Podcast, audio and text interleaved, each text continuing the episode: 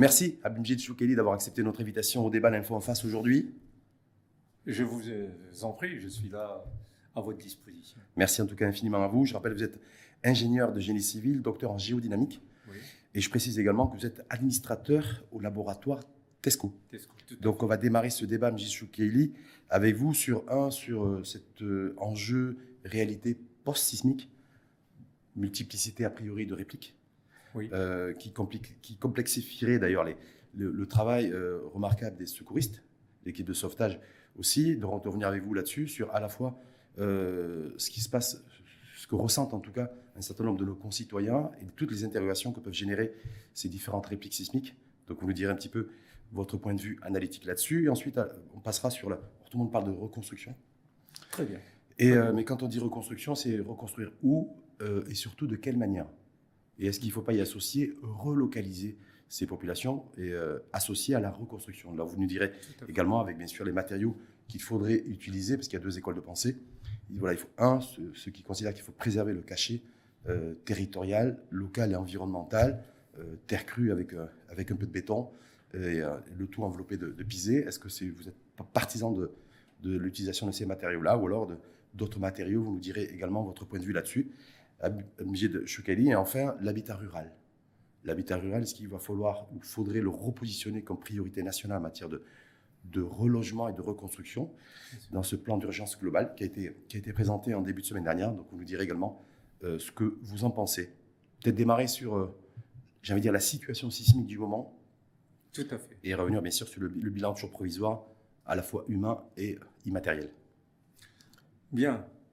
Je ne voudrais pas commencer sans présenter mes condoléances les plus attristées à Sa Majesté le Roi, qui a perdu une partie de ses sujets dans ce drame, et aussi à toutes les familles qui sont touchées de près ou de loin par les conséquences de ce séisme ravageur.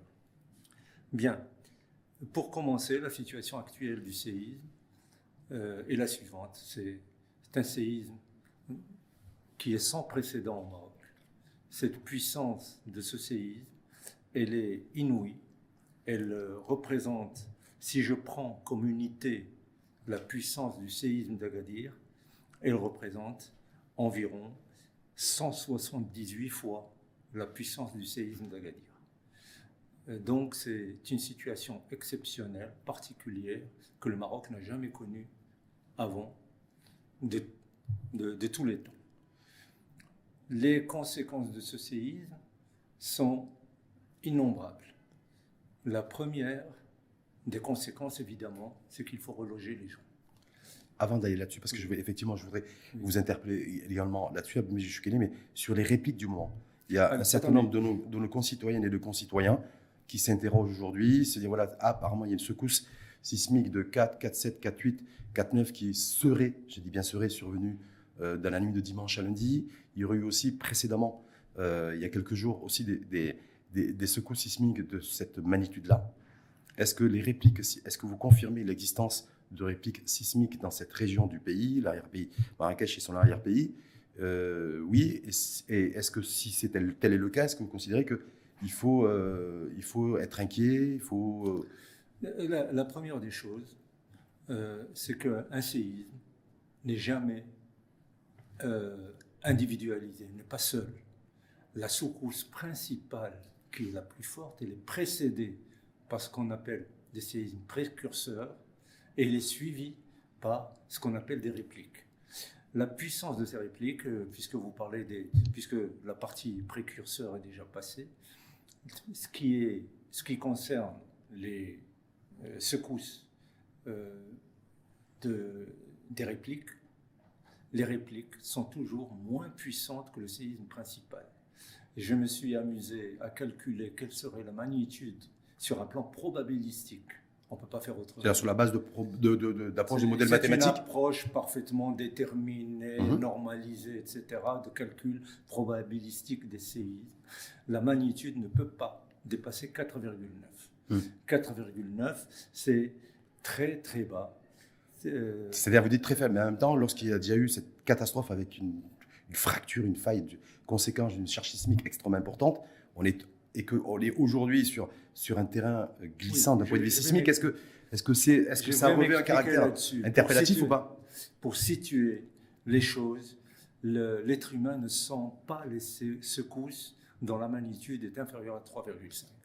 En dessous de 3,5, on, on, on ressent rien. Et au-dessus de En- 3,5 au- Au-dessus, on sent. Et 4,9, c'est parfaitement supportable par les structures de bâtiments et par l'être humain. Donc il n'y a pas de, beaucoup d'inquiétude à avoir là-dessus, ce qui n'exclut pas d'être vigilant. Mais euh, autre élément très important, c'est la profondeur de l'épicentre. Oui. La profondeur de l'épicentre est très faible, c'est 8 km. C'est pas, euh, c'est pas 12, 13, 14, 15, 16 km comme non, non. ce que l'on a pu entendre ici et là ces derniers jours On a, on a, par exemple, pour donner un exemple, le Husseima, la profondeur de l'épicentre était à 12,2 km. Et on a d'autres séismes où la profondeur était à 60 km. Pourquoi je parle de ce paramètre? C'est que quand le séisme a lieu en profondeur, il faut qu'il prenne son temps pour que toute l'énergie se dissipe et arrive à la surface. D'où il y a une quantité importante de répliques. Par contre, un séisme qui a lieu à faible profondeur, à 8 km par exemple, Agadir c'était 5 km, à ce moment-là, l'énergie presque totalement est dissipée dans le séisme principal qui a lieu vendredi soir. Donc c'est-à-dire que on aura moins de répliques que pour un séisme avec un épicentre beaucoup plus grand. Et je vous ai dit, la magnitude reste relativement limitée puisqu'elle ne devrait pas dépasser 4,9. Donc vous dites en fait, vis-à-vis de celles et ceux qui nous écoutent et qui vous écoutent attentivement, euh, vous dites que toutes, ces- toutes les répliques qui sont survenues depuis la catastrophe de vendredi dernier, Oui. euh, vous dites qu'il ne faut pas être inquiet. Non, puisqu'on en a déjà eu deux à 4,8. Hmm. Le dimanche matin, il y a eu une réplique à 4,8, ce qui a confirmé C'est-à-dire au, sur- au surlendemain du... euh, le surlendemain, le dimanche 6, oui, matin, dimanche 9 dernier. heures, il y a eu une réplique de, de magnitude 4,8 qui n'est pas très éloignée de ce qu'on prévoyait à 4,9. Et il y a eu une, une autre secousse il y a deux jours à 4,8 également. Donc, à mon avis, il n'y a pas de- de- d'inquiétude à avoir pour la population, sauf, sauf euh, le séisme principal qui a lieu le vendredi soir, il a désorganisé la structure des massifs rocheux. D'où l'émergence des sources d'eau qu'on a pu, Dans ces a pu voir. conditions, il y a des zones qui sont broyées et qui risquent, et on risque de voir des blocs rocheux qui s'effondrent. Euh, C'est-à-dire ce, ce qui vous dites là, concrètement, on est, on est peut-être aujourd'hui sous la menace d'éboulements rocheux. Voilà. Et, et ça ne peut avoir lieu que quand on a des pentes très euh, raides. Mhm. Euh, si on a des pentes relativement douces, il n'y aura pas de problème. D'ailleurs, il y a une équipe qui est prévue à partir de dans 48 heures qui va partir pour dégager les accès et particulièrement d'examiner ce problème en particulier. Justement, justement, par rapport à ce problème, cette réalité concrète sur, la- sur vous mettez le doigt, Choukeli, est-ce qu'on a vu d'ailleurs les, les- les- les forces de, de sécurité, les, les militaires, les équipes de sauvetage, euh, s'outiller, entre guillemets, de mulets pour pouvoir accéder à des, à des villages inaccessibles? Est-ce que c'est, cette mesure-là, euh, euh, c'est aussi pour, se- pour éventuellement prévenir de, d'éboulements Non, c'est pas, seulement, c'est pas seulement pour éviter les éboulements, parce qu'il faut dire que dans cette région, les voies d'accès sont très sinueuses, étroites, et qui sont encombrées maintenant. Et il faut rendre hommage à- aux forces euh, des, euh, des armées royales et à la gendarmerie et la protection civile qui font un travail remarquable Mm. dans ce domaine-là. Ceci dit, c'est pas étonnant de parvenir à ces euh, localités éloignées, à Dodane, à Dodemulé et même à pied. Les, les populations vernaculaires qui vivent là-bas le font tous les jours pour aller au marché. C'était un moyen, aller au souk, c'était- c'était un moyen de mobilité qui était. Or, c'est un moyen de mobilité et de toute façon, euh, compte tenu de, des pentes qui sont très très fortes dans cette région, il y a certaines zones, on ne peut, faire, on ne peut pas faire autrement que d'y aller à dos de mulet. Mais les forces armées royales, ils utilisent aussi des hélicoptères. Je ne sais Mhm, pas si les gens l'ont vu. Mais complètement, il y a eu plein de Et- vidéos qui ont circulé là-dessus. Ils ont désenclavé déjà plusieurs villages. Hum. Euh, donc, euh, de ce côté-ci, il n'y a rien que de normal. En tout cas, vous dites, un, toutes, toutes les répliques sismiques qu'il y a pu y avoir depuis, euh, depuis 10 jours maintenant, euh, depuis cette, cette soirée du vendredi dernier, qui, a, qui, a, donné à cette catastrophe naturelle, il n'y a pas de quoi avoir peur. Il n'y a pas, voilà, c'est, vous dites, il y a eu deux magnitudes autour de 4,7, 4,8 tout récemment. Et en même temps, la seule menace sur, lequel, sur laquelle vous mettez le doigt et l'index, c'est les éboulements qui pourraient survenir les rochers qui suite à la charge sismique. dû à l'ébranlement sismique exceptionnel et qui risque de s'effondrer. Nous travaillons actuellement avec les autorités locales pour identifier quels sont les versants les plus dangereux pour qu'on puisse trouver les solutions pour les stabiliser. Justement, la deuxième phase aussi, parce que même si on est dans une phase d'urgence et d'immédiateté, c'est-à-dire sauver des vies, c'est les, les, forces armées royales et le, et le corps sécuritaire s'attachent euh, prioritairement et uniquement à cela, mais il y a en même temps, vous l'avez vu d'ailleurs comme moi, lors du communiqué du cabinet royal qui a été diffusé en début de semaine dernière, ce qui a été également mentionné par écrit, c'est l'urgence de la reconstruction, des opérations de reconstruction. Donc avant d'aller sur où, quand, comment euh, reconstruire, parce qu'il y a tout un débat là-dessus entre spécialistes et experts comme vous, euh, peut-être et donc de manière à avoir le, clairement le, point de vue euh, analytique d'Amji Choukali, c'est voilà, par rapport à cette secousse, cette charge sismique, vous avez dit qu'il a créé un cratère, en tout cas une faille horizontale de 8, 8 km de long est-ce que ça a fait bouger le, sol et les sous-sols? Le déplacement, la faille, elle existait. Oui, mais le, le, déplacement le long de cette faille euh, a eu lieu sur une longueur de l'ordre d'une dizaine de kilomètres. Une dizaine de kilomètres. Est-ce que là-dessus, ça, euh, j'avais dit, encore plus abîmé, fragilisé le sol, les sous-sols? Je vous pose cette question dans, dans, une perspective, bien entendu, de reconstruction. Attendez, cette donnée, on la connaît depuis 3 millions et demi d'années. Comment, comment l'Atlas s'est formé? C'est ce qu'on appelle l'orogenèse hercynienne. le haut Atlas s'est formé parce qu'il y a eu une compression des sols et qui a fait ériger, comme une feuille de papier contient des deux côtés opposés et qu'on rapproche. Quand on les rapproche, ben, le milieu, c'est pour euh, y donner une image. Oui. Le milieu, il s'élève. Le, le, haut Atlas s'est formé comme ça. Et en se formant comme ça, il, y a des failles qu'on connaît, qui sont répertoriées. Le Maroc est le pays, l'un des pays, peut-être avec euh, l'Afrique du Sud, mais pour d'autres raisons, est le pays le mieux étudié sur le plan géologique et géotechnique. Donc il y a une vraie cartographie nous, avons une cartographie très riche et nous avons nos géologues qui ont dressé toutes les failles, identifiées avec des numéros, etc. On les connaît. Est-ce qu'il faut rajouter un peu la data là-dessus, suite à cette charge sismique d'une magnitude de 7,2, où vous dites la cartographie dont on disposait jusqu'à présent, en tout cas avant que cette catastrophe naturelle ne survienne, euh, c'est suffisant pour avoir, euh, pour dans une dynamique de reconstruction. Est-ce que ça a bougé aussi? Est-ce que ce séisme a fait bouger un peu le, cette cartographie ou pas? La reconstruction doit être faite en fonction de la violence sismique connue. Mmh. Maintenant, pour les femmes, c'est comme, c'est comme les routes. On sait très bien où est-ce qu'elles se trouvent, les routes. On sait qu'il y a des accidents sur les routes, on le sait, et même des morts sur les routes, mais on ne sait pas quand et comment. Mais on sait où il va y avoir des accidents, c'est sur les routes. Donc la menace sismique. Donc la même chose. On sait où les séismes vont avoir lieu, euh, sur quelle ligne ils vont avoir lieu. Il y a des failles qu'on connaît, des failles sismiques actives qu'on connaît, qui vont d'Agadir et se prolongent le long de l'Atlas jusqu'en Algérie. Et c'est ce qui a donné d'ailleurs le séisme de 1980 à Al-Asnam, Schlef, mhm. et qui, exactement, qui a exactement les mêmes caractéristiques. C'est un séisme de 7,3 qui a eu lieu, je crois, à 10 km de profondeur et qui a fait 3500 morts. donc c'est totalement comparable à ce que nous vivons. Donc nous avons la data, la data précise en, en matière de menaces de risque pour relancer une stratégie politique de relogement des populations.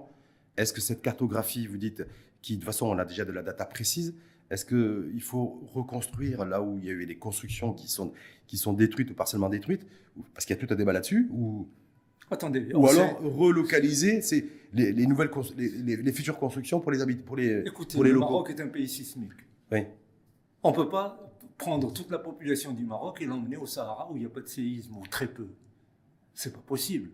Les séismes, on vit avec. Hmm. Depuis l'origine des temps, depuis la nuit des temps, on vit avec les séismes. Avant, on pensait qu'il y avait un diable qui était enfoui dans le sol. Aujourd'hui, on a une connaissance scientifique des séismes et on sait comment construire sur le plan antisismique. Ça, c'est, pour les scientifiques, si je peux me permettre. Attendez, mais les scientifiques, ils s'occupent de la conception des constructions. Hum. Euh, Je, je vous donne un exemple euh, pour comparer. Pour comparer, le séisme d'Agadir, il était de magnitude 5,7. Il a fait 12 000 morts Mhm. en 1960. On n'avait aucune connaissance à l'époque. Si vous voulez, on pourrait revenir dessus. On ne savait pas ce que c'était les séismes. On a commencé à avoir une idée sur la collision des plaques euh, à partir du, du milieu des années 60. Et les premières tentatives de lutter contre les séismes, ça a été en 1969, c'est récent. Donc, les, les- les- les- pour lutter contre les séismes, on sait ce qu'il faut faire. On a eu 12 000 morts dans le séisme d'Agadir avec une magnitude relativement modeste de 5,7. Mhm. Al-Husseima, en 4. 2024, oh, 2004, Quatre. pardon, en, deux- en 2004, nous avons eu 619 morts avec un séisme beaucoup plus violent, de 6,3. Aujourd'hui, nous sommes dans, dans un autre type de séisme qui n'a rien à voir avec le séisme d'Al-Husseima, mais qui s'apparente plutôt à ce qui s'est passé à Snam, parce que c'est la même ligne de fracture qui monte jusqu'en Algérie. Donc clairement, ça veut dire, M. Choukaili, qu'on ne peut pas réimaginer ou en tout cas s'appuyer sur les, euh, sur les euh, suite au, au- de s'appuyer sur le séisme qui s'est produit à Gadir en 1960 et plus récemment à Al-Husseima en 2004 dans une dynamique de reconstruction. Donc il va falloir oui. réinventer Non, mais, euh, et se dire, je- on n'a pas de- d'historicité, d'expertise. Je voulais, passé. je, je voulais seulement euh, compléter ce que j'étais en train de dire, parce qu'entre les deux, il y a eu un code parasismique qui a été établi et qui a permis de sauver beaucoup de constructions et de sauver euh, beaucoup de vies humaines. Mhm. Euh, Vous, vous passez de 12 000 à 619 à, à Al-Husseima, c'est quand même Sauf que certains scientifiques considèrent que le séisme d'Agadir n'est pas comparable à celui de Houssima, et celui de Houssima n'est pas comparable à celui de Haus. Parce que même s'il y a déjà effectivement une, un différentiel qui est complètement différent, mais on a vu qu'à Agadir, euh, ça a surtout frappé en dessous- sous les sous- le sol de la ville, avec une densité de, de Non, po- c'est- de population qui était extrêmement élevée, ce qui explique le nombre de, élevé aussi de, de décès. c'est- le type de construction. Houssima, c'est plutôt un milieu, plutôt un milieu urbain qu'un milieu rural. Pas Et que là, on est face à une, une situation où le, où le- où le séisme a frappé Attendez, pleinement dans le monde rural. Agadir, c'est un milieu urbain. Hmm. Euh, La différence, c'est le type de construction. Les constructions, c'était des constructions moellons de pierre et dont la, la, le- l'exposition à la résonance, au phénomène de la résonance, c'est-à-dire la vibration de, des logements est, parti, est, est très près, est très proche de la vibration du séisme, ce qui fait qu'il y a un phénomène qu'on appelle la résonance et que tous les immeubles, toutes les constructions sont abattues qui étaient à R plus 0 et R plus 1. Mais est-ce que ça veut dire, M. Choukeli, que là, dans la, dans la dynamique de reconstruction, on, on part, on part pratiquement en dehors de la data sismique que vous avez évoquée précédemment, on part sur, on part sur la base d'une feuille blanche pour reconstruire, Non. pour reloger, pour euh, relocaliser Non, éventuellement les populations euh, qui, euh, qui ont vu leur maison, leurs biens sinistrés. Pas tout à fait, il n'y a pas de feuille blanche. La feuille, elle est bien noircie parce qu'il y a un tas de recherches, un tas d'études et un tas d'approches qui ont été faites au Maroc avec succès Hum. sur le plan du- des séismes. Le problème qui existe aujourd'hui pour ces logements ruraux, c'est qu'ils échappent à toute normalisation. Euh, pas parce que les gens... En matière de construction? En matière de construction. C'est-à-dire qu'on ne sait pas, grosso modo, Parce que... ces milliers de douars, ces milliers d'habitations, comment elles ont été construites avec, Non, l'utilisation de quel c'est matériau pas, c'est- pas parce que la population veut échapper à la normalisation, parce qu'officiellement, il n'y a pas de normalisation qui existe pour les logements ruraux traditionnels. On dit, qu'il y a une réglementation Attendez. de, de construction sur, de la, sur base de, de la terre, que ça existe juridiquement. Construction, de, donc une réglementation. J'y arrive. Oui. J'y arrive. Cette règle, euh, il n'y a pas une réglementation, il y a un code euh, parasismique, Mhm. co- deux codes parasismiques qu'on a établis en 2011. L'un à la sauvette, je veux dire, parce qu'il n'y avait pas les experts euh, adéquats qui étaient là, et qui n'est qu'un tissu d'affirmation, parfois d'erreur. Et justement, nous sommes en train de demander de prendre ces deux codes, l'un pour les constructions, l'autoconstruction en terre, et l'autre pour la construction en terre tout court. Mais ces, ces- ces codes, ils sont pas clairs. Euh, En c'est tout cas, moi, ce que j'ai sous les yeux, Choukali, c'est que justement ce- ces deux décrets publiés, vous l'avez dit d'ailleurs Ouais, en précédemment, 2011. en oui. 2011 prévoit un le règlement de construction antisismique et deux le, la le règlement de construction parasismique pour les constructions en matériaux locaux, notamment le pisé et l'argile. Ben Et oui, que ça, ça serait encadré d'un point de vue juridique, avec en plus Mais il faut un voir le aménagement limité en matière de construction. non, je ne voudrais pas avoir l'air de, de contester, mais il s'agit de vie humaine. Et il s'agit de protéger des vies humaines. Ces deux règlements, même le règlement parasismique des, constructions conventionnelles, il faut le revoir. Il y a beaucoup d'erreurs. Vous savez que la science qui concerne les séismes, elle n'évolue qu'à l'occasion de séismes. On ne peut pas savoir comment les- les constructions se comportent si on n'a pas un séisme qui les soumet à des secousses. Ce qui fait qu'à chaque fois qu'il y a un séisme, on tire des On met, à, leçons on met à jour. pour actualiser la Donc vous normalisation. appelez voilà, à une mise à jour de cette, de Il cette réglementation absolument. de 2011 Il y a- en il y a- matière de, de normes J'ai recensé, au moins une dizaine d'erreurs dans ces règlements qu'il faut absolument mettre à jour, toutes affaires cessantes. Ça, certainement, ça, ça se fera certainement dans un, dans un second temps. Mais est-ce que, Valeur, aujourd'hui, vous, euh, M. Choukeli, en tant qu'ingénieur de génie civil et docteur en géodynamique, vous êtes partisan favorable à de la reconstruction sur, euh, à la base, avec, sur- en tout cas comme utilisation de, de matériaux, de terre crue, euh, de béton, enveloppé de pisé ou pas ou, ou- Parce qu'il y a tout un débat là-dessus en se disant, voilà, Mais, qu'est-ce qu'on qu'est-ce qu'on pourrait entendu. utiliser comme matériau mais bien entendu, les constructions de tout temps, elles, elles ont toujours eu lieu avec les matériaux locaux. Hmm. On n'a jamais été chercher des matériaux à 100 ou 200 km, par exemple le ciment, pour pouvoir construire. Il faut se mettre dans la peau de ces gens-là qui vivent là. Pas de ciment, Et- pas de briques pour en Attendez, matière de- de- attendez, de j'y arrive. Oui. Ceci dit, le- le- la chose la plus importante dans tout ça et dont personne ne parle malheureusement, alors qu'elle est évidente, pour donner de la résistance au séisme à une construction, il faut lui injecter des organes qu'on appelle des contreventements. Et il faut des contreventements, ce sont des organes, c'est- des poutres, ça peut être en bois, ça peut être euh, euh, en métal, ça peut être en n'importe quoi, mais il faut savoir où les placer et comment les liaisonner les unes aux autres. Donc installer c'est- des poutres et des poteaux. Attendez, ça, en il n'y a, pas de- clairement. il n'y a pas de poteau dans la, la construction vernaculaire, ce sont des murs porteurs. Des murs porteurs, donc avec des poutres comme ce qu'on a, on peut avoir comme construction dans le Non, monde urbain. attendez, je n'ai pas besoin d'avoir des poutres. Hmm. Euh, nos, nos parents, nos grands-parents construisaient avec le warqa et le geyza. Hmm. Le warqa, c'est des planches de bois sur laquelle on met une dalle en terre damée, et en dessous, elle est portée par des solives, c'est-à-dire des branches d'arbres. C'est pour ça que les chambres des, des, des, des- de nos parents et de grands-parents ne dépassaient pas 3 mètres. Est-ce que c'est pas, que c'est pas un monde et est-ce que c'est pas un temps qui est dépassé aujourd'hui? Non, et que se dire avec cette nouvelle Non. charge sismique violente que, le- que, non. que notre pays n'a jamais connue, Attendez, on- Euh, vous avez mis le doigt sur ce qu'il faut faire. faudrait faire. Le- le- ce qu'il faudrait faire et ce que les- ces gens-là font. Mhm. Font, Ce effectivement. qu'ils ont fait jusqu'à présent. Qu'est-ce qui a tué les gens? Ce sont l'effondrement des plafonds. Si les plafonds sont lourds et sont faits en terre, c'est un enterrement euh, euh, des gens vivants. Donc c'est pour vous, c'est tout. les, plafonds qui C'est la écroulés. légèreté des dalles. C'est ça ce qu'il faut faire. Il y a deux points sur lesquels il faut insister. La légèreté des dalles pour ces constructions. Et on a remarqué justement à Al-Husseima, là où nous avions des constructions traditionnelles avec des dalles légères, c'est-à-dire warqa al-geza, c'est-à-dire le- le- les solives avec une planche sur laquelle on met une faible épaisseur de terre, ça a été sauvé.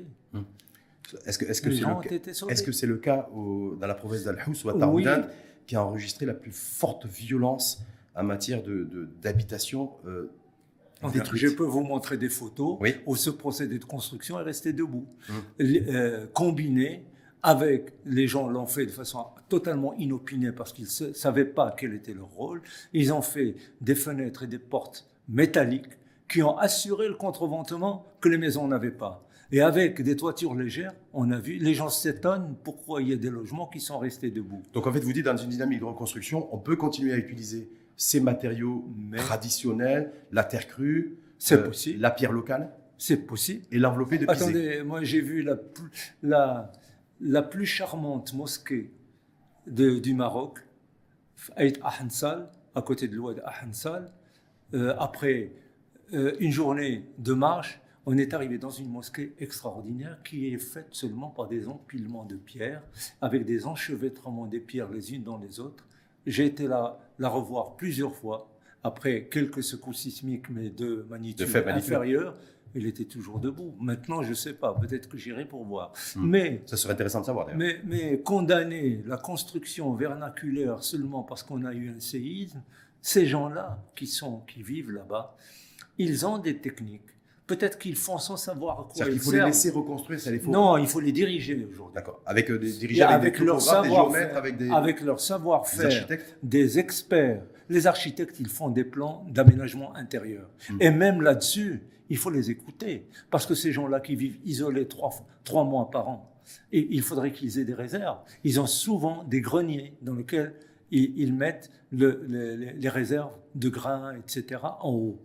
Il faut savoir et les écouter comment ils aménagent leur, leur espace de vie d'une part, et d'autre part, leur procédé de construction, il ne faut pas le condamner, il faut l'améliorer. L'améliorer justement, justement dans une dynamique et une phase d'amélioration, il y a toute une interrogation aussi. Vous dites, un, eh bien saisir, M. Kelly, l'utilisation des matériaux euh, ancestraux, traditionnels, locaux, locaux, ces gens locaux. Écoutez, vous êtes favorable à une réutilisation. Écoutez, euh, dans le, ici à Casablanca, à la fin du 19e siècle. Les gens, qu'est-ce qu'ils faisaient? Ils faisaient des noix là, avec des roseaux, etc. Et dans le Haut-Atlas, ils construisaient avec de la pierre. Quand vous allez euh, dans le Rif, où il n'y a que de la marne et de l'argile, ils font du pisé. De tout temps, on a construit avec des matériaux locaux. après une charge sismique de 7,2 sur l'échelle Richter, est-ce qu'il faut continuer justement à les mêmes modes d'utilisation de matériaux il locaux faut, est-ce qu'il faut, il faut combiner, il faut combiner les techniques et le savoir-faire euh, vernaculaire de ces gens-là en campagne avec les procédés modernes qui sont le calcul de la résistance au séisme. Aujourd'hui, on sait comment se comporte une construction, on sait comment elle vibre quand il y a... On, le, sait, on le sait depuis vendredi dernier non. Ou on le savait avant Non. Est-ce qu'on avait pu imaginer aussi qu'il y avait des, on le sait. des villages, des villages La dernière, Le dernier grand séisme qui nous a appris beaucoup de choses, c'est le séisme de Mexico de 1980. Et on a découvert une chose que personne ne connaissait avant, c'est que quand l'onde sismique arrive en surface, elle est amplifiée par les sols de surface. Ça, personne ne le savait avant. On l'a intégré dans tous les règlements après. Aujourd'hui, nous avons certainement beaucoup de choses qu'on va aller récolter sur place pour savoir comment ce séisme particulier au Maroc, qui n'est pas particulier ailleurs, particulier au Maroc, dans une région particulière rocheuse et montagneuse, comment les constructions euh, traditionnelles se sont comportées. à partir de là, on met à jour les règlements de. Est-ce que ça veut dire, c'est intéressant, c'est fort intéressant ce que vous dites, euh, d'ailleurs, M. Choukali, donc ça veut dire, est-ce que pour l'instant, on ne dispose pas de la data précise de, des conséquences de ce séisme sur les villages de montagne pour dire, voilà, on partirait sur telle option de reconstruction ou telle option? C'est-à-dire que pour l'instant, c'est encore trop prématuré, qu'on n'a pas collecté suffisamment de data, et de, les data d'ailleurs qui correspondent au comportement des habitations suite à ce séisme. Écoutez, quand vous avez une crevaison sur la route, est-ce que vous dites qu'il faut changer le système euh, totalement de rouler? Il faut imaginer des chenilles, des trucs, etc. Vous prenez la roue, vous lui mettez une ristine et vous continuez. C'est tout. Il faut améliorer. Sauf que, sauf qu'une une, une, roue, crevée, ça a moins de conséquences humaines. Non, non, c'est matériel immatériel que, c'est juste, une, juste une comparaison pédagogique. Ouais. Euh, ces, ces éléments qui manquent à ces constructions, c'est encore une fois le liaisonnement la ce qu'on appelle la structure verticale avec la structure horizontale. Il y a deux conditions qu'il faut voir. Ou il faut mettre des systèmes de contreventement qui assurent une bonne liaison et donner une résistance euh, aux sollicitations horizontales. Et deuxièmement, la légèreté des, toitures. Si on résout ces deux problèmes, pourquoi on va changer de procédé de construction? Est-ce que la, solution, sans être simpliste, ce ne serait pas justement de ne pas autoriser des constructions horizontales à étage et d'autoriser que des constructions euh, rez-de-chaussée? Non. Est-ce que ça, ça peut être une option Non, ça aussi. Ça aussi, j'entends beaucoup de choses. Et d'ailleurs, c'est une erreur flagrante dans les deux codes de construction en terre.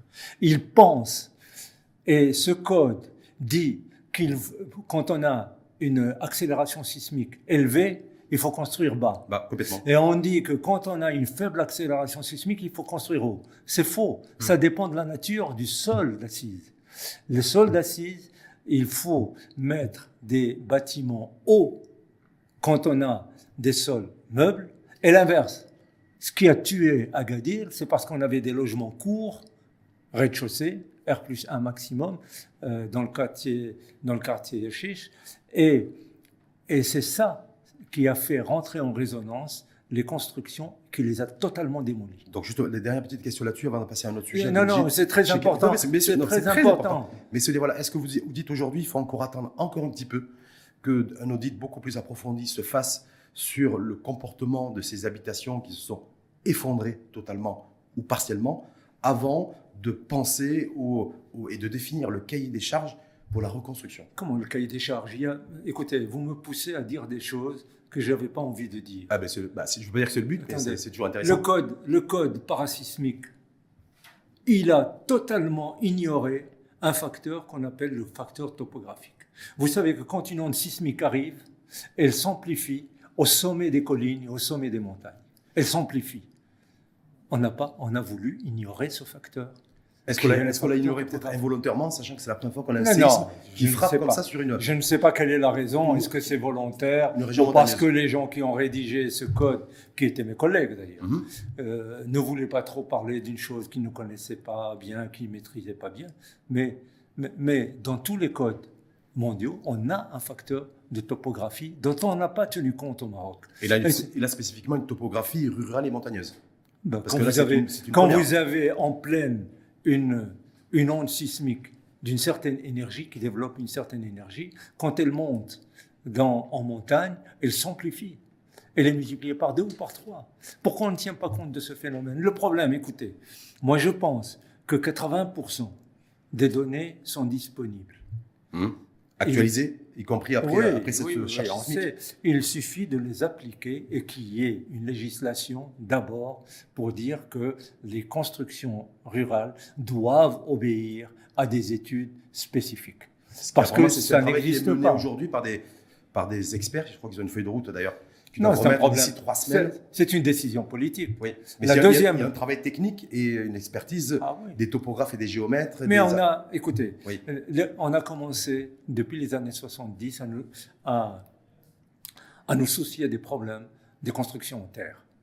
Mais malheureusement, il n'y a pas de normalisation spécifique, à part ces deux règlements, à mon avis, qu'il faut mettre de côté, qu'il faut totalement reprendre.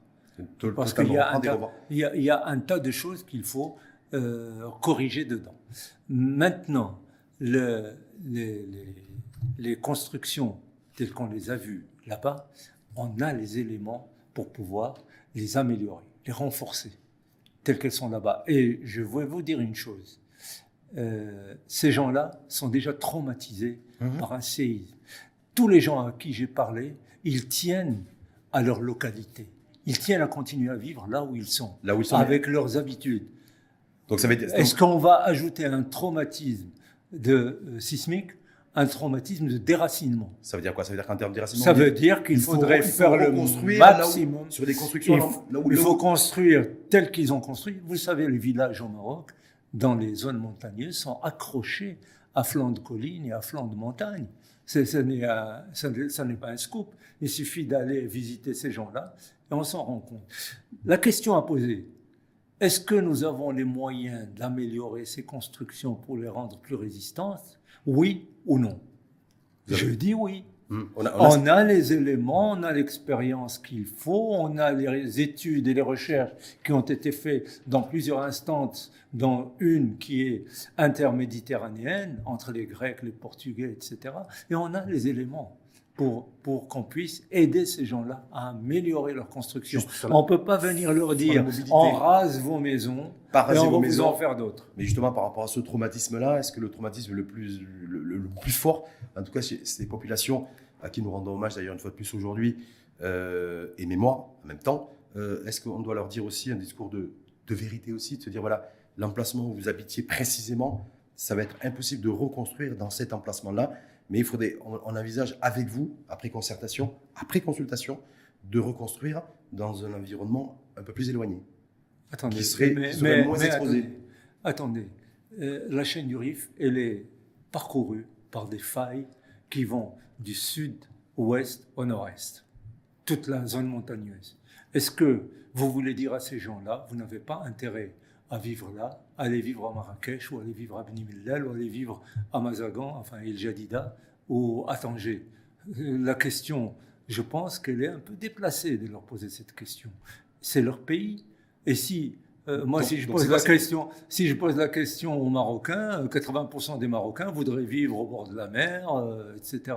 Mais ces populations rurales, c'est une sociologie aussi, et vous le savez nettement mieux que moi d'ailleurs, qui est particulière. C'est des populations rurales qui, sont, qui habitent dans ces, dans, ces îles-là, ces villages de, campagne depuis plusieurs décennies.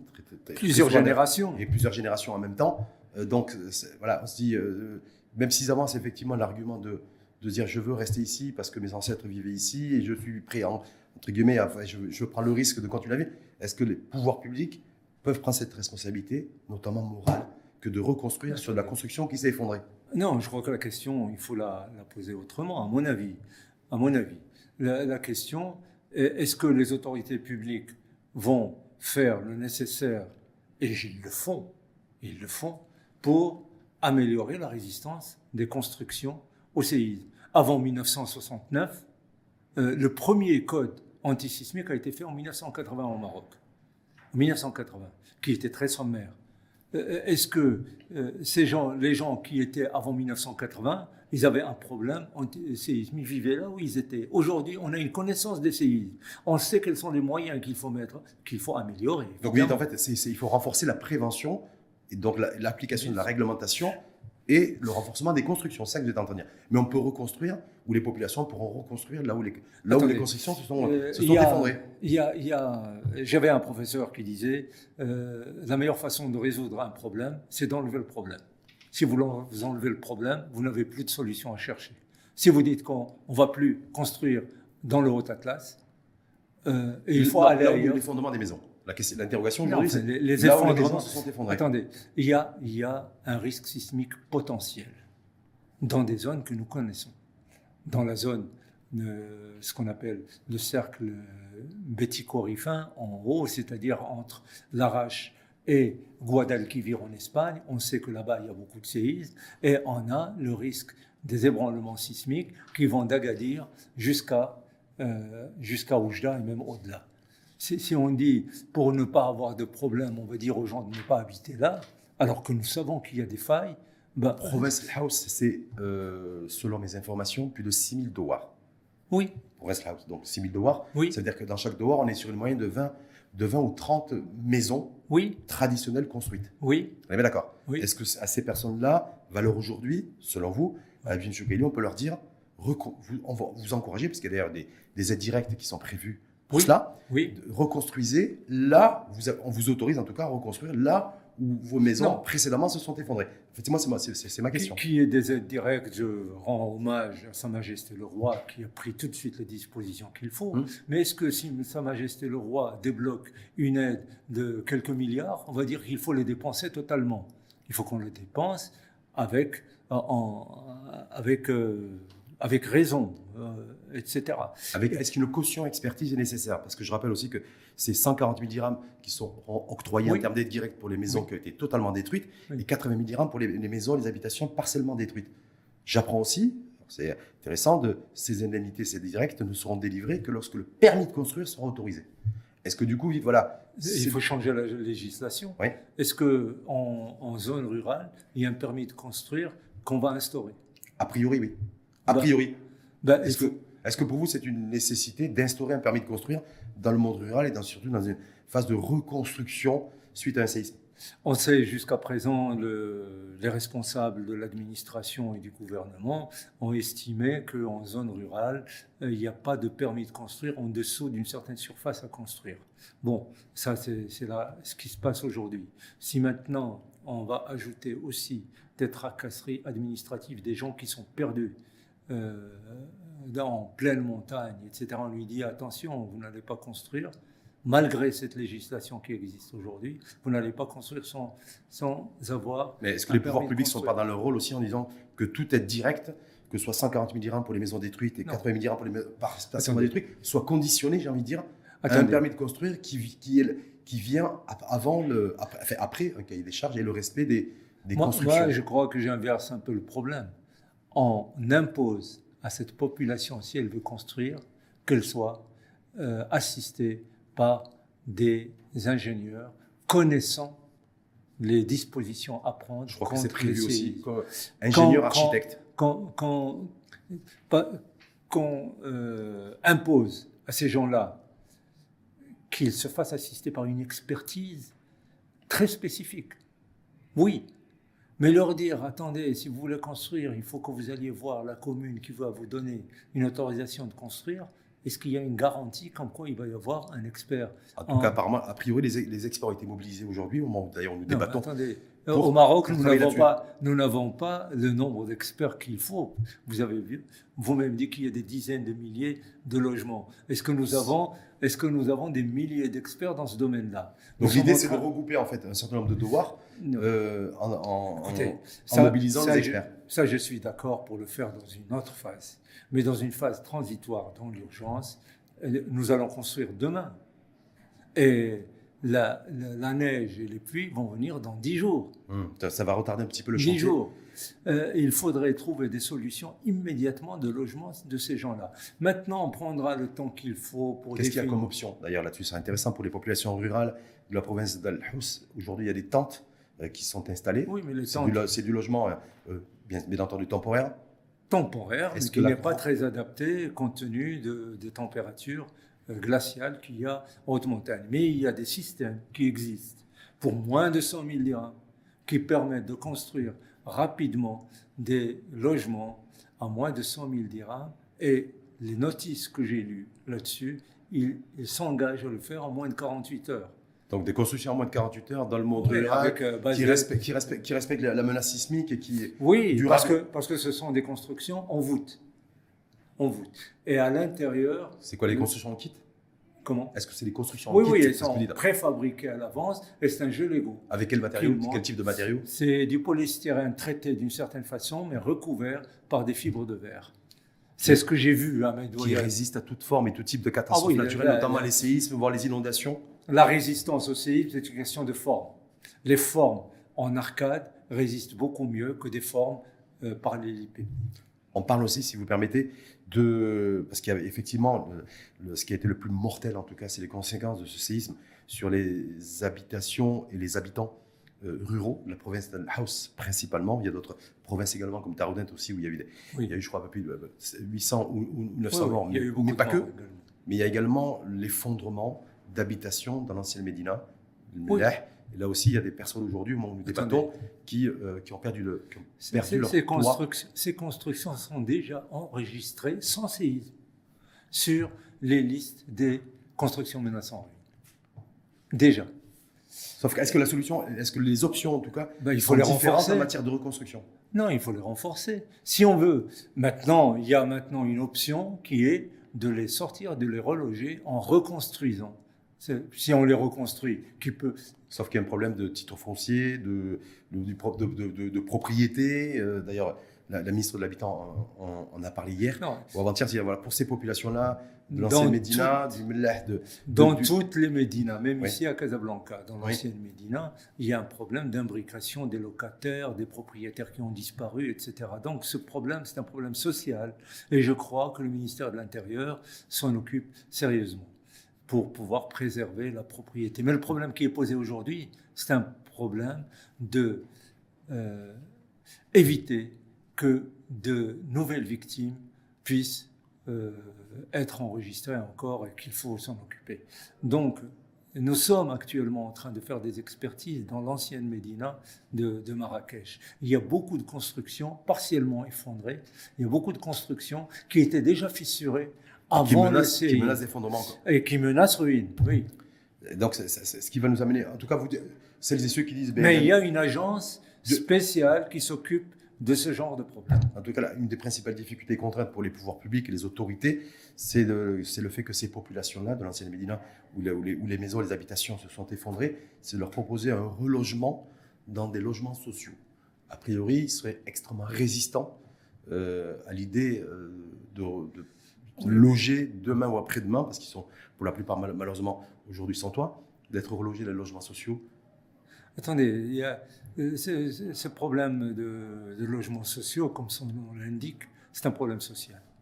Regardez, on a fait un grand euh, lotissement qui s'appelle Tamansot pour les gens qui sortent de Marrakech pour y aller, personne ne veut y aller. Enfin, très peu de gens veulent y aller. C'était tout ce qui Donc le problème. Connexion en matière de mobilité. Sorte, écoutez, même ici, hmm. il y a eu, je crois en 1986 ou 1987, un programme de sortir les gens de tous les logements insalubres pour les loger du côté du quartier des Orangers, du côté hmm. de la route d'El Jadida. Ils n'ont pas voulu n'ont pas voulu. Ils ont dit nous avons nos habitudes ici. Donc il y a un problème social à côté de ça, mais il faut s'en occuper sérieusement. Maintenant, évidemment, si on raisonne seulement sur le plan purement technique, il est évident que sortir ces gens de logements qui risquent de s'effondrer et les mettre ailleurs, c'est la meilleure solution. Mais est-ce qu'ils veulent?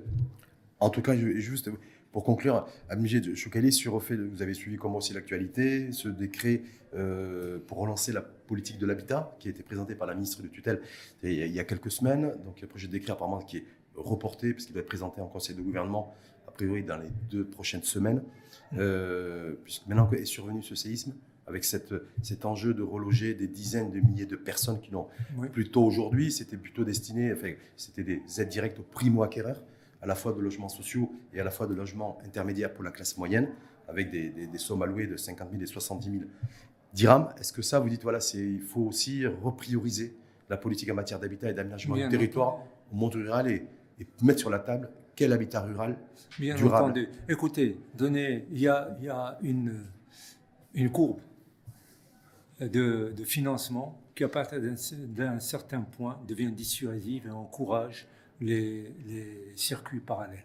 Si vous donnez 50 000 dirhams à quelqu'un pour aller se reloger, il ne pourra pas se reloger. Donc le droit qu'il a acquis, il va le revendre à quelqu'un d'autre, ça va créer tout un circuit. Moi, à mon avis, il faut prendre le taureau par les deux cordes. Il ne faut pas prendre la, la, solution de facilité en disant je vais donner une petite prime à quelqu'un et je m'en débarrasse. Il faut absolument que ces politiques, et ce séisme est là pour nous le rappeler, il faut prendre ces politiques, ne pas trouver les solutions les mieux à maintenir les gens sur leur lieu d'habitation habituel et leur donner les moyens techniques pour lutter contre les problèmes d'effondrement, etc. Nous avons les moyens de le faire techniquement et scientifiquement. Il suffit de mobiliser les gens qu'il faut pour ça. C'est tout. Le seul problème que nous avons pour les séismes, les spécialistes en séisme sont très peu nombreux. Euh, on ne dépasse probablement pas de 100 ou 300 personnes. Donc on ne peut pas les mobiliser euh, partout. Donc on a imaginé. L'expertise existe en international. Est-ce qu'il y a la possibilité de renforcer la coopération internationale Non, on a imaginé. Non, non, attendez. Allez-y. Nous avons, on a imaginé euh, euh, une, une, solution pyramidale qui est utilisée un peu partout dans le monde. C'est-à-dire que ces gens qui, qui, ont les connaissances les plus fines des séismes vont encadrer des géotechniciens que nous avons euh, en beaucoup plus grand nombre, et les géotechniciens et les géologues vont encadrer les bureaux d'études, etc. Donc il y a ce qu'on appelle une avalanche de connaissances. Donc c'est un écosystème spécifique qu'il faut créer. C'est un écosystème qu'il faut créer, il faut faire appel à toutes les volontés. Il n'y a aucune, aucune personne spécialisée dans le domaine de la construction qu'il faut négliger. On a besoin de tout le monde de tous les, de tous les maillons de la chaîne, comme on dit Ah oui, tout à fait. Et les organiser de façon à ce que l'expertise passe d'un étage à l'autre de façon très facile. Est-ce que ça, ça, ça, ne peut se faire que de, dans le cadre d'un partenariat public-privé resserré? Ah, il faut absolument qu'il y ait un chapeau. Dans tout cas, pour le problème du séisme, on ne peut pas imaginer une intervention sans euh, le, le, concours de l'administration. Parce qu'il y a tellement. Et du secteur privé le secteur, le secteur privé, il va venir, c'est la cheville ouvrière qui va travailler. Mais vous imaginez la quantité d'ingénieurs, d'entreprises, d'architectes qui vont intervenir. Il faut une coordination. Et qui va faire cette coordination? Ce sont des gens qui connaissent le terrain et qui connaissent les conditions sociales de la population. Il n'y a pas mieux que l'administration territoriale pour faire ça. Dernière question à Budget Choukaili. Est-ce que vous, euh, vous êtes partie prenante de ce de cette dynamique, euh, de ce plan d'urgence qui a été initié en matière de reconstruction euh, d'habitat rural dans le monde rural euh, Moi, déjà, je suis impliqué dans la reconnaissance des dangers et d'identifier dans certains secteurs les logements qui sont encore récupérables ou les logements qu'il faut réparer et enfin les logements qu'il faut reconstruire. Je suis déjà impliqué là-dedans. Maintenant, je suis prêt à rentrer dans un circuit de mobilisation de l'expertise nationale, et nous l'avons, et à un haut niveau, pour pouvoir euh, travailler la main dans la main avec l'administration, les autorités et les, intervenants tels que les militaires, les gendarmes et la promotion nationale. Amélie les dernière question. Est-ce que tout ça prendra du temps selon vous? Parce qu'on voit bien plein d'architectes ou d'experts spécialistes, en tout cas des, de, cette chaîne de, de, valeur de reconstruction s'exprimer en disant voilà, on a chiffré aujourd'hui euh, plus de 50 000 personnes qui n'ont pas de toit, mais il y a encore des, centaines de, de douars qui n'ont pas été euh, accessibles, en tout cas, au, secours. Donc on n'a pas encore une cartographie, une photographie précise des dégâts humains d'abord et, euh, Attendez. et matériels.